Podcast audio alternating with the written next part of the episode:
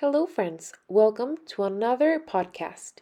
My name is Aranza Herrera, and I'm the academic intern of the Community Outreach Department.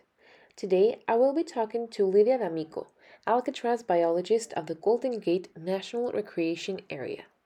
We will be talking about some of her day to day assignments and what we can do when we visit the park. So, Lydia, tell us, what do you do in the park? What are some of your day to day jobs, your projects? Tell us about it. Yeah, so it's um it's very interesting. A lot is usually going on, um, and I'm actually pretty new to the position. I started back in September, um, you know, during COVID. Um, and so that was an interesting and kind of challenging time. And I'm still learning a lot on the job. But um, basically, my role on the island is to help manage uh, the different seabird and waterbird colonies that exist on the island. And so not a lot of people know that Alcatraz is actually a big seabird, waterbird rookery where thousands of birds come um, every season to nest.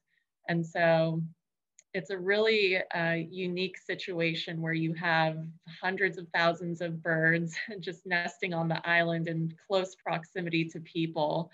And Alcatraz um, during pre-COVID times usually has about 5,000 visitors a day. So with with that um, with those conditions, you know, we we have to um, make sure that uh, disturbance doesn't happen to the birds while they're nesting. We have to um, make sure that you know habitat is suitable for them and that they can continue coming back to the island to breed because it's important for their conservation. And so we have um, ongoing management and monitoring studies that we do seasonally where we count the number of nests, we look at reproductive health, we look at uh, the number of chicks that are being fledged, um, and we also monitor um, just uh, species diversity uh, over the years, the populations fluctuate um, based on different variables, and now we have climate change to consider with all of that, you know, on top of these bird colonies nesting in a high, highly dense urban area, you have issues related to climate change now going to affect them. Um, so yeah, a lot of it is just um, yeah, just managing these colonies and also providing educational outreach for visitors because usually when people come to Alcatraz, they think, oh, you know, the prison, the rock, you know, um, they might have some romantic notion of it, uh, but they don't realize that, oh, yeah, there's a lot of birds here that call the island home. so, um, yeah, I, and I also, um, right now we have a lot of birds uh, nesting and all the chicks have hatched and they're getting bigger and they're kind of just wandering all over the island. So I also do a lot of bird rescues where I try to corral the birds away from public areas and and that way there isn't any conflict or you know people getting too close to them. Um, but yeah, that's basically the position in a nutshell. And what is the main project that you're now working on? So on Alcatraz, there are a lot of different projects. Um, so the main species that we monitor is the Brandt's cormorant. They um, are the most numerous on the island. There's about um, 4,000, probably over 4,000 birds um, on the island right now. And so um, we have a monitoring program where we create subplots and just um, monitor the number of active nests within these plots. And then throughout the season, we um, you know, take data on the success of that nest, whether, you know, how many eggs, you know, did they lay, if all the eggs hatched and if all of those chicks um, went to fledge. And so we have these um, different criteria of success, or I guess that's the criteria of success for a nest is if the all the chicks survived and they left the nest and they're able to go out on their own. Um, so I do that monitoring work with our research partner, Farallon's Institute. And so they do the bulk of the field work, and then I kind of just oversee um, their monitoring duties.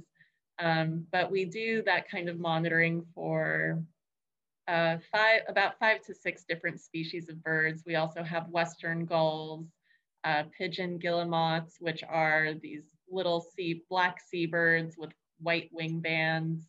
They nest on the island. Um, we also have uh, black crowned night herons, snowy egrets, uh, great blue herons, um, and most recently we have a pair of peregrine falcons nesting on the island, which is really cool.